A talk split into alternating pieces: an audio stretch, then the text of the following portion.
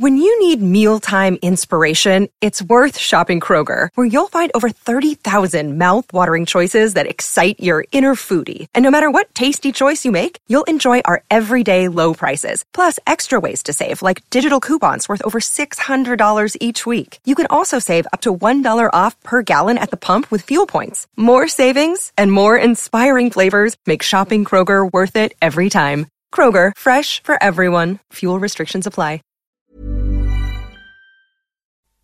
I'm, I've always been a nervous person, and when people look at me, I just, I, I just turn away. They have mixed in very well. Uh, well, we regard them as uh, people, you know, as ordinary people here now. That uh, there's no difference whatsoever, and they mix in and they take part in everything that's going on, and they're included in everything. It's largely hidden. It's largely hidden because people are afraid of mental illness.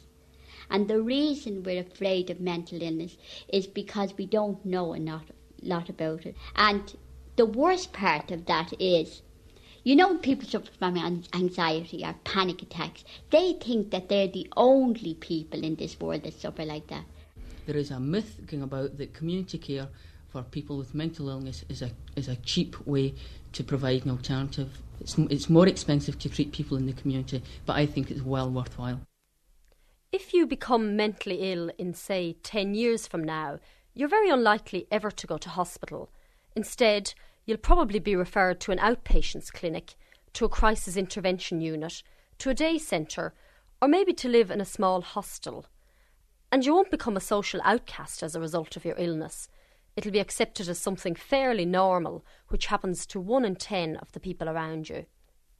That's the intention, at least, if the Department of Health's policy on the future of the psychiatric services is carried out.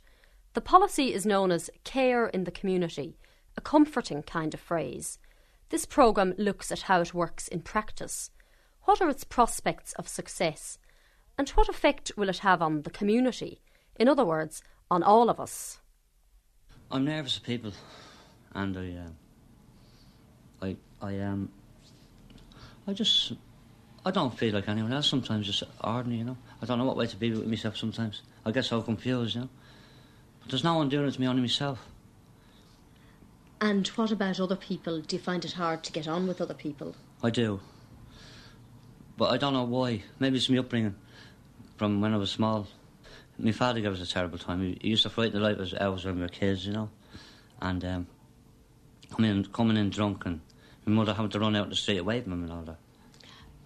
When you're with other people, are you afraid of what they think of you? No, but I'm afraid I won't actually.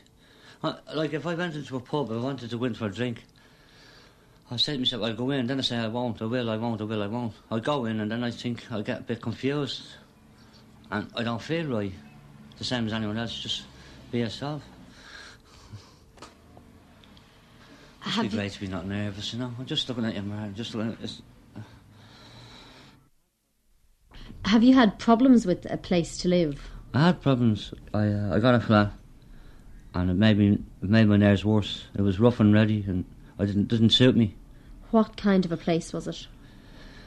It was an old house, and you wouldn't feel safe in it. You're your your property or anything like that, you know. And um, it affected me mentally and physically, and I had to get out of it and I got a different, place. Do you find it hard living on your own? I do. I, I'm I've always been a nervous person, and when people look at me, I just I, I just turn away. I look for something to do during the day, you know. If someone could do that for me. I mean, my problem is now that I'm not I'm not doing any work. I've not nothing to do during the day and I'm moping about the house for I don't go out much because I've nothing to go out for. If I had a purpose, it'd be all right. Peg McManus's brother has suffered from schizophrenia for years. He was almost impossible at times, and my father began to say, think he was evil, and he was lazy, and he was callous. I mean, callous would be the word. He came across like an, an immovable rock. And you didn't know that he was ill. You thought he was just like that. Oh, we had no idea. I mean, I, I, I mean, schizophrenia was a word to me. I had no idea what it meant. Um, We yes, we just thought evil was the word was put on him. He was paranoid, right? So we began to think there was something wrong with us as well. Every member of the family became affected by him. Um, and had we been told, look, this is the way the illness, he might get paranoid, he might think you're all against him, we would have known at least how to deal with him. But not having that information, we thought there was something wrong with our family. And what's he like now? How, how does his illness affect him? Well, he has periods when he's quite good. He, he really is, and he's delightful to be with. I really enjoy him because he's one of the most intelligent, sensitive beings that I've ever met. I know he's my brother, but that's the way I see him. Um, but then he has, I don't know what they call it, a relapse when he has periods when he, he thinks he's God. The last time it happened, he thought he was God. And he came out of that slightly, and I remember going to see him. And the worst thing that I can remember about him is the despair. You know, What kind of despair? the knowing despair, the knowing that he had lost a hold on reality himself, and almost not being able to do anything about it. So he realises he's ill. He realises that he's ill and he can't change it and he can't stop it. And he's often said to me that he would love, he would dearly love to get married and have a family and settle down and lead a normal life. That's what he's always wished for. But he, he, he, he realises that is not for him. What Yeah. kind of help do you think he could have or should have? Is there is there much that anybody can do? I don't know, I suppose the ideal thing would have been a halfway house rather than going to a flat on his own because he spends large amount of time watching telly and kind of I'd say his days almost pass in a in a daze. Uh, what kind of help? I think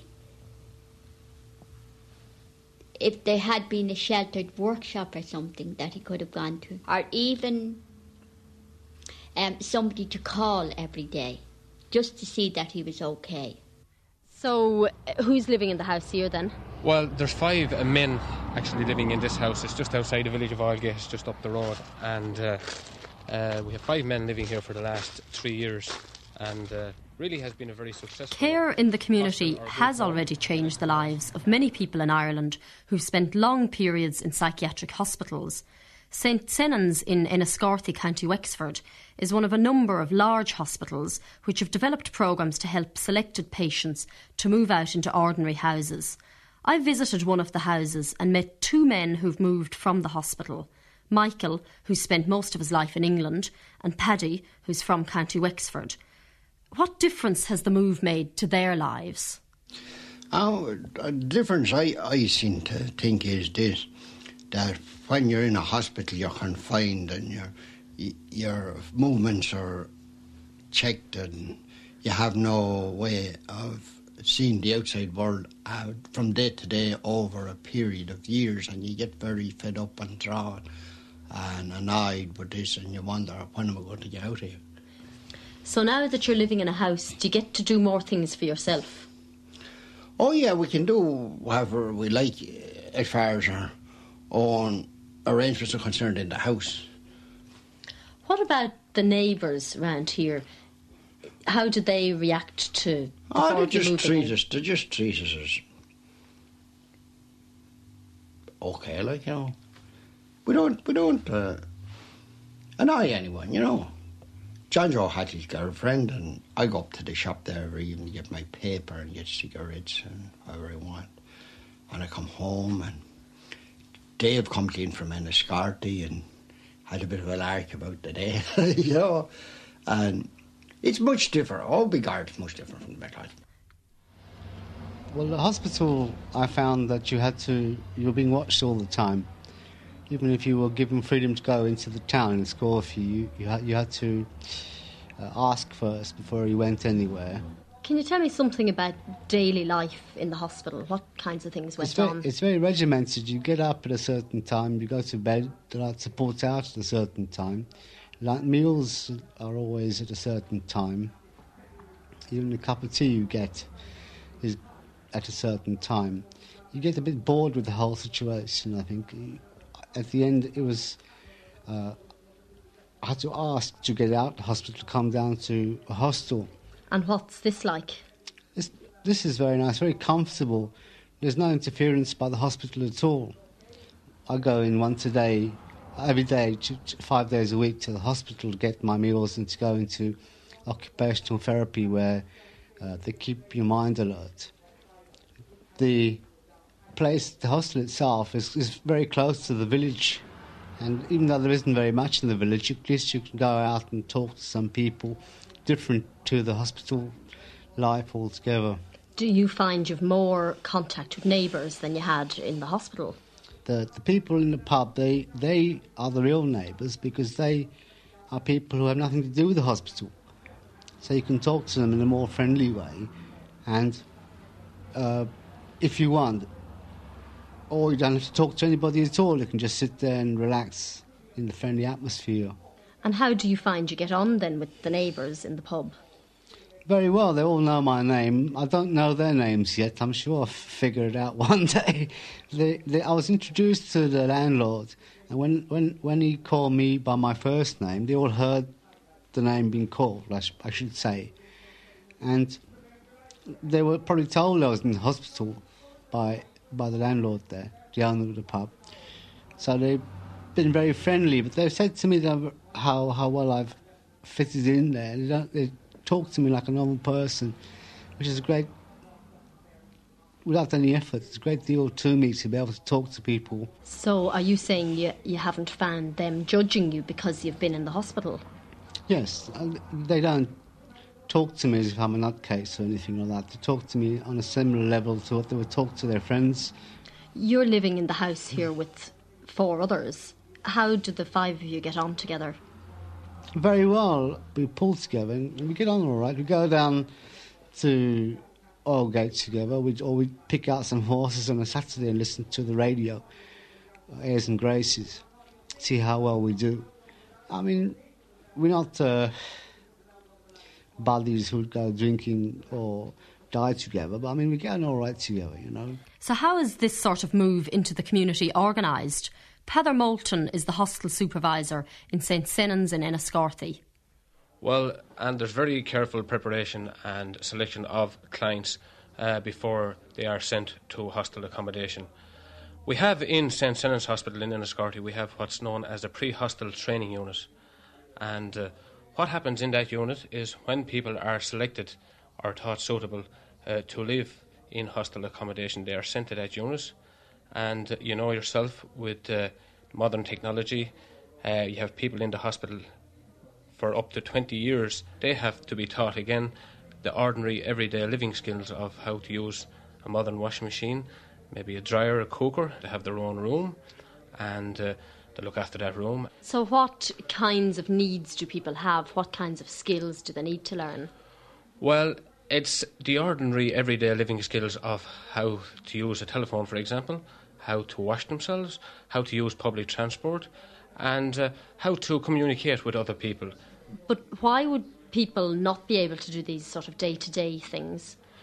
Well, take for example the telephone. There's a lot of people uh, that were in hospital before the telephone, they don't even know what a telephone is. And the fact on ward level, uh, they don't have uh, the use of a telephone. When somebody moves into a hostel, then what kind of help do you give them? What kind of support do you give them? Well, what I what I do is uh, that uh, the fact that I have moved into a whole new world uh, means that they are a bit frightened at first uh, they need a lot of reassurance. Uh, the first thing that I do, I introduce them to uh, the local uh, grocer or the local publican, and uh, I go for a few drinks, or I uh, go to the local hall, and I introduce them to people, and I get them involved with people, and I keep in close contact with them for the first few months and gradually, from my experience, I find that you can taper off this as time goes on. These people learn to become more independent and they like doing things for themselves, they make their own friends, and uh, eventually they become very independent people. But for many people coming out of mental hospitals every week, there's no rehabilitation programme and no preparation of the community. The majority of them will have spent only a few weeks or months in hospital. How do other people react to them?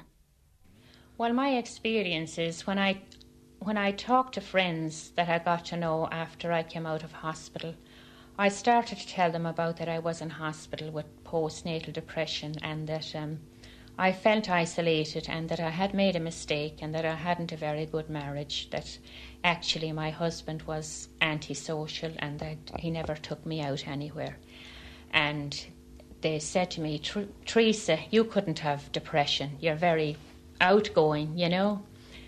They didn't know how to help me actually. They would listen to me when I told them about my depression and about how I was all alone and my family away from me and my mother not keeping well and my dad died. Um, they actually got tired listening to me and they just said they didn't know how to help me. You know, that they would, they couldn't understand how I could be helped actually. What about your husband's family? They were around at the time. What was their attitude to your being ill? Well, uh, the attitude was that um, uh, that I really let them down. That I shouldn't have. I shouldn't have been um, in hospital at all. So they weren't. Are you saying they they didn't worry about what you were going through? Oh no, they just said that I was mad. My my my his family would say that I was actually mad. You're living in a flat now yourself. Would you feel comfortable talking to people you met who are living maybe in the same house as you about your own experience of illness?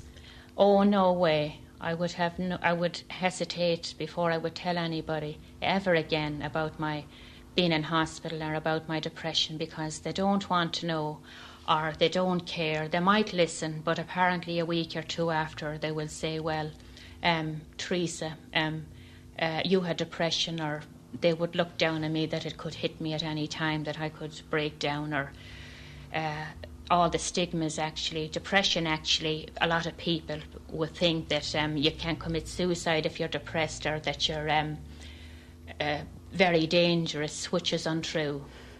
But if people want to be helpful, if friends and neighbours want to be welcoming, how should they go about it? What should they be sensitive to? Mary O'Mahony of the Mental Health Association. I think that one of the first things to go in um, if you're feeling uh, mentally unwell is your confidence. Your confidence, I'm told, is the last thing that returns after a mental illness. And I don't think that that confidence is something you can give back to yourself totally. It I has to come from it others. It has to come from others. It has to come from people around you. And if you talk to somebody who has really suffered from a mental breakdown, they'll say that it's not until they can look a person straight in the eye that they feel well again. I met two people, that's a few years ago now, um, in the west of Ireland, a brother and sister. The brother had been discharged from hospital, a general hospital, where he'd had um, a physical illness, an operation, and he came home having spent three weeks in the general hospital. And on the same day that he was discharged, a Sunday, his sister had spent six months in the local mental hospital.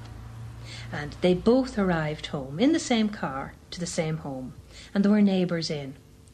Now, the man who had only been three weeks away, most of those neighbours had visited him while he was in hospital and gave him a rousing welcome and asked him how he was and told him to take care of himself.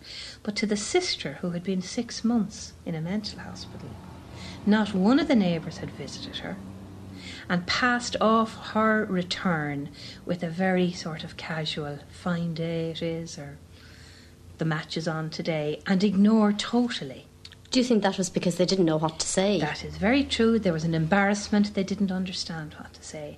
But I think that we've got to learn far more about the causes, treatment, and care of people who suffer mental illness.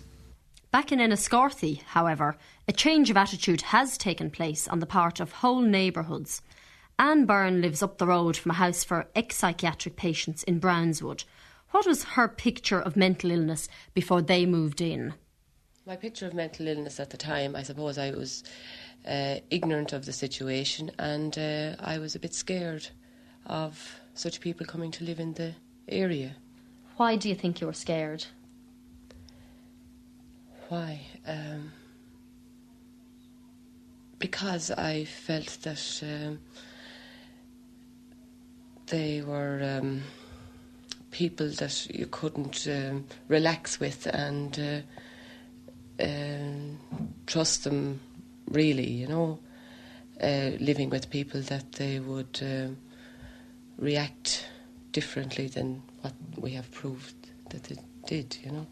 You have children. Were you worried about them? I was. I, I think that was my main fear of the children, particularly if they went out on bicycles and things like that over the road. Um, yes, that was my biggest fear of those, and I have found from visiting um, the mental hospital down here that children were um, the the children were. Um, uh, very popular with the patients, and uh, they always seem to go for children. And uh, this was a, a, big fear with me. And what did you think they would do to the children that you were worried about? I don't know really. Um, I suppose maybe attack them would be maybe one of the biggest fears I had. Um, or bring them into the houses and you know that the children wouldn't be able to cope with the situation then you know and how have the children got on with people the children have got on fantastic with them and um, numerous times if the the men are going down the road at night time, which they do most nights, if their boys are home from school and they're outside, particularly in the summertime, if they're outside playing, and uh, they come uh, come in and they ask me, uh, can the boys come in for a cup of tea? They would have already asked them, but they would come in and say, uh, can Michael or Jim or whatever come in for a cup of tea? And the boys would be only too delighted to come in. So, how have the people living in the houses here mixed in in the neighbourhood? They have mixed in very well. Uh, well, we regard them as uh, people, you know, as ordinary people here now that uh, there's no difference whatsoever and they mix in and they take part in everything that's going on and they're included in everything. You know, if neighbours are being included, they are included also. They are part of the neighbourhood and uh, they have mixed in very well. And uh, we used to have games of cards. They would invite us over to their house and we would invite them back, you know, a different house every week. And it was very successful. Anne Byrne mentioned a fear of violence from people who'd been mentally ill. Is this fear justified in some cases? Mary O'Mahony again. Well, the percentage of violent people who are mentally ill in mental hospitals is very small. Um, it would be less than 3%, we're told. And the general public would have nothing to fear. And in relation to community psychiatry, people who are coming out from a mental hospital into the community are very carefully selected. And they go through vigorous training. And a violent person wouldn't be one of the sort of people who would be chosen to come out a mentally ill person is somebody who could range from having um, a severe schizophrenic illness um, right through to anxiety and stress, and indeed 80% of people who are suffering from mental illness and who need treatment, 80% of them would really be suffering from depression and anxiety. That, that would be the main thing. And you don't think that their illness would uh, cause them to be uh, threatening to other people. Oh, no.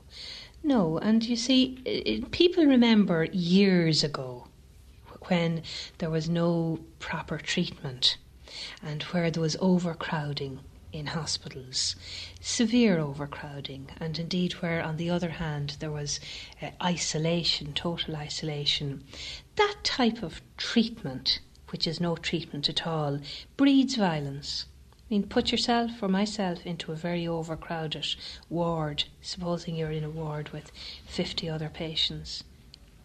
You'd feel violent if you had any intelligence at all, but that isn't happening nowadays. So when people talk about violence and uh, fears of violence, uh, it's a very small group that would be suffering in that way, and they would be treated very specially and would be segregated. The work of the Mental Health Association and of other groups has helped to break down some of the public's prejudices about mental illness, but the stigma is still common, what is it that prevents people from talking about a nervous breakdown, for example, in the way they'd talk of a broken leg or a dose of bronchitis? It's largely hidden. It's largely hidden because people are afraid of mental illness. And the reason we're afraid of mental illness is because we don't know a lot, lot about it. And the worst part of that is you know, when people suffer from anxiety or panic attacks, they think that they're the only people in this world that suffer like that. And if there was enough information, at least they would know that it wasn't just them. And in fact, that's what happens in the family who has somebody suffering from schizophrenia.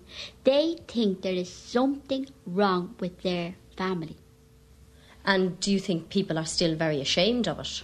Oh, yes there is a terrible stigma attached to mental illness.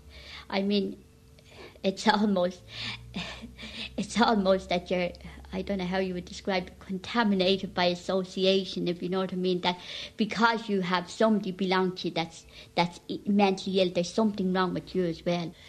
Have you seen the stigma changing or decreasing at all over the years?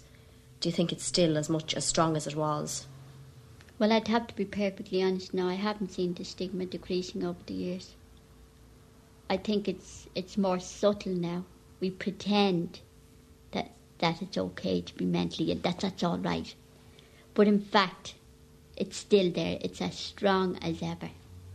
And it's you think it's based on fear?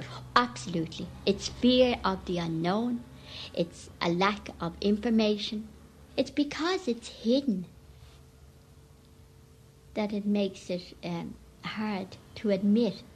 I mean, everybody is meant. I've said it before. Everybody is mentally ill at times, but because of everything being hidden and stuff, people find it very hard to admit that they had a nervous breakdown, that they take Valium, that they get upset, that they have panic attacks, that they suffer from anxiety. And so everybody thinks mental illness is something that happens to other people. Yes, exactly. It's just, it, you know, it's, it's something that happens to, even though it's happening to them. The policy of care in the community in this country is based on a Department of Health report called Planning for the Future. This was published in 1985 and it was broadly welcomed by almost everyone affected by it. But according to psychiatrist Dr. Dave McGee, it doesn't take on this question of our attitudes to mental illness. My main criticism really is to do with the emphasis. There's a passive emphasis. Right through the report, we use the, the word patient. And in one sense, the word patient denotes somebody who is helpless, uh, confused, needs to be looked after, needs to be told what to do. And the report doesn't allow for uh, us seeing the patient uh, other than that. Doesn't allow us to see the patient as an individual who has positive factors, who has lots of potential, who uh, who has a potential he or she to take on life and living in their own particular way. So what I'm what I'm sad about is that there isn't a, a greater weave of okay, there's this passive we do things to the patient, we treat, we give drugs, but there's very little attempt to bring in that active, um, oh yes, the patient can do a lot for his or herself, and those who are related and the community can also be involved in caring, in helping as well. What about the community? Care in the community assumes that the community cares. Do you think it does? I think there's a, an assumption there that, that the community is caring, and I think that's a naive assumption. Um, and I would think our community in these days is under a lot of stress. A lot of people are surviving. So it's very difficult for me to talk about the idea of, of, of people caring for others when they are so just about surviving them themselves. There's almost like an assumption that there is the patient who is helpless and, and in need of care, and there is the rest who are all together. And that is a terrible myth. Um, and I have a feeling that most of us experience a whole range of, of uneasy, stressful um, uh, experiences in our life. And somehow, if we could begin to break through this myth and acknowledge, yes, we all um, at times have problems in living. Life very often is not easy. Then maybe we would start breaking down barriers and begin to stop polarizing each other, polarizing the patient at one level and us, me, I'm the expert, I'm well, I know it all at the other. We could start to, to, to balance out and learn from each other. Recovery from mental illness may be affected by people's attitudes to the illness. It can also be affected by where the person lives. And according to the Simon community, for example, some of the people who are discharged from psychiatric hospitals become homeless. For them, care in the community means trying to find a damp, insecure flat to rent or living in a night shelter. John Leinster, who worked with Simon for years, says this is the last place anyone should live for the good of their mental health. For example, night shelters are overcrowded. Um, you can't choose who you live with. You don't have the privacy that people living in, or, in ordinary houses have, and you don't have the, the there isn't the ability to build bonds and, ha- and have the privacy to, to relax in an environment that you actually enjoy. It's very difficult when men have to share rooms with one another or when they have a very small cubicle to live in and there is no space to keep or collect or save your own possessions. You worked in Galway with people who moved from a night shelter to a small residential house. Did it make a difference to their mental health to move to the house? I think it did make a difference. Um, I think that in, in the residential house in Galway, there were six men living there. Each had his own room. Each man had a key to the front door. Each man w- made decisions concerning the, the, the affairs of the house. It was their house. They lived there. They made decisions there that affected their lives. They had privacy. They had warmth. They had a greater degree of security than they would have in, in the night shelter. They knew who they were living with. They could they could learn to develop relationships in the house, which weren't short term or fragmentary. They were long term relationships. They, um, they had the opportunity to cook their own meals. They had the opportunity to make decisions about the running of the house, about what men come into the house, about the, the activities of the house. And yes, I think that by giving people freedom to make decisions about their life, then you can affect their mental well being. Did you see that happening? Did you see a change in themselves and their behaviour? Yeah, I did. I, I saw the, the mental well being of, of some men change for the better. Yeah, I don't think that merely accommodation is the only solution to um, to changing somebody's mental health or mental well-being. I think it's linked to other issues such as the provision of employment and meaningful, worthwhile employment, not not employment which um, for the sake of employment.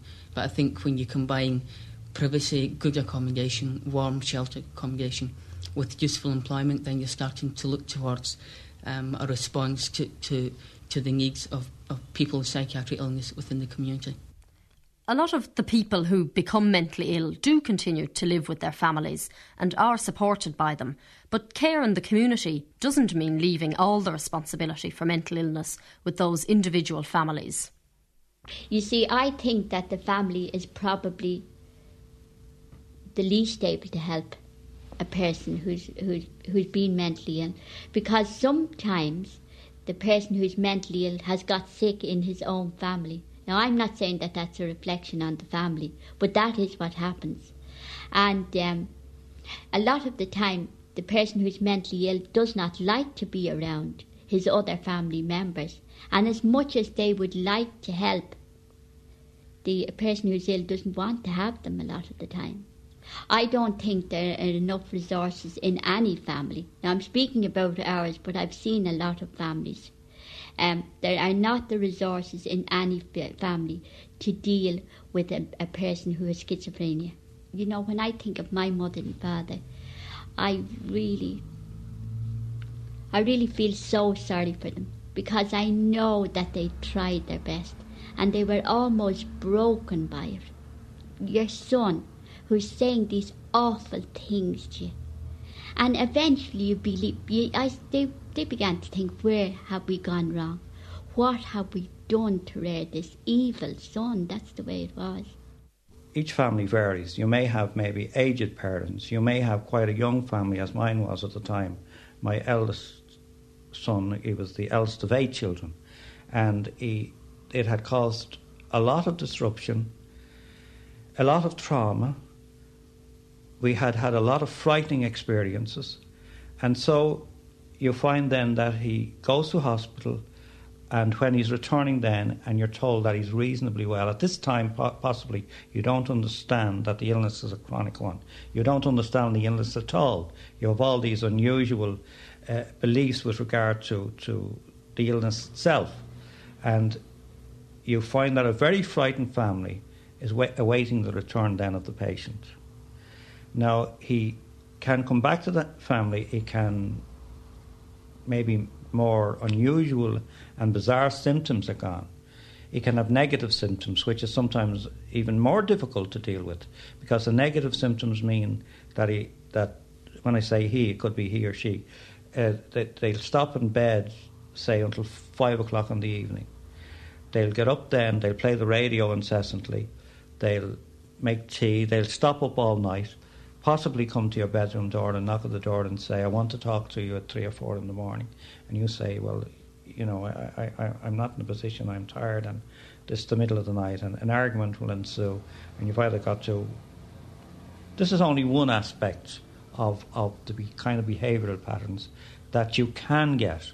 And the, the most difficult aspect of it, I think, is the unpredictability of it, so that you can have somebody who is very passive, very loving um, in many ways, and then within a few moments, their whole way of life or pattern of behaviour changes just over a sentence that's spoken at the dinner table. They can they can turn to someone and say they, they, that that they've said something which they haven't said, and then they can. Uh, um, you can have a violent row break out because of the fact that maybe your children don't understand the one who is ill. They can't understand because I, I can't understand it myself. Uh, you know they're ill, but still it's very difficult to live with the with the kind of pattern that the the way the illness shows itself, so that um,